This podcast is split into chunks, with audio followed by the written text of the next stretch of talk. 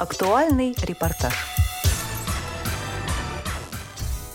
1 июня стартовал Всероссийский спортивный марафон «Сила России», который продлился до 12 августа этого года. Активисты «Единой России» провели свыше 6 тысяч мероприятий в регионах.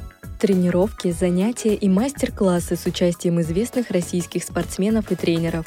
Национальный спортивный марафон собрал более 110 тысяч спортсменов.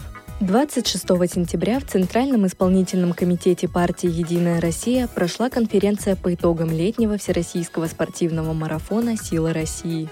Подробнее об итогах рассказал на конференции Александр Карелин, многократный чемпион Олимпийских игр мира и Европы, 13-кратный чемпион СССР и России, депутат Государственной Думы пяти созывов, член Совета Федерации и член Президиума Генерального Совета политической партии «Единая Россия». Подводим итоги. Как мне представляется, благодаря нашей многоликости и соучастию проект состоялся. Жителей страны нашей, 110 тысяч граждан, поучаствовали э, в произошедшем. И я бы предпочел сказать о том, что это очень разные категории. Это не только те, кто уже в спорте нашел для себя применение, это и ребята из неблагополучных семей, это воспитанники детских домов, это люди с безграничными возможностями. Я сейчас говорю о тех, кто э, обременен определением инвалидности. Конечно же, на особом учете стояли у нас э, члены семей участников специальной военной операции.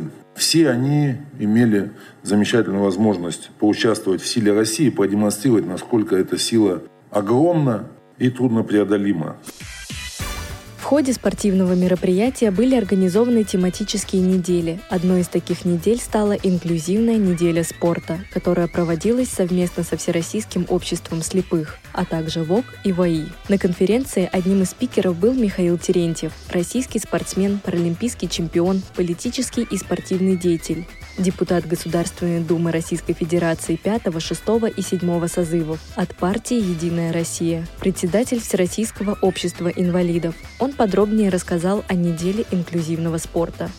Сперва хотел, конечно, поблагодарить своих коллег из Всероссийского общества глухих и Всероссийского общества слепых, которые откликнулись и э, позволили сделать нашу инклюзивную неделю масштабной, привлекательной. И, конечно, больше всего участников было в шахматах. Очень приятно, что наши коллеги из э, Донецка и Луганска также подключились, и в тех условиях, в которых они находятся, им было тяжело организоваться, но мы видим, как люди э, на новых территориях очень позитивные, активные и устремленные э, менять то отношение, которое у них там сложилось.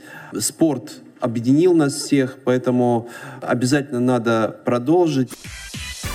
Конечно, инвалиды не единственная социальная группа, которая участвовала в марафоне «Силы России». Особое внимание было направлено на семьи участников специальной военной операции, на участников из новых регионов России и многих других. Ольга Занко, зампред Комитета Госдумы по развитию гражданского общества, поделилась отзывами участников и рассказала, что ждет участников марафона в будущем. Давайте начнем с регионов лидеров. Конечно, проявили себя все регионы. Особенная благодарность Московской области, Санкт-Петербургу и Свердловской области. Именно там было больше всего участников в акции «Сила России». Много было просьб из регионов продолжить. Но и также мы запустили опрос и поняли, что действительно нашим участникам очень понравился такой формат.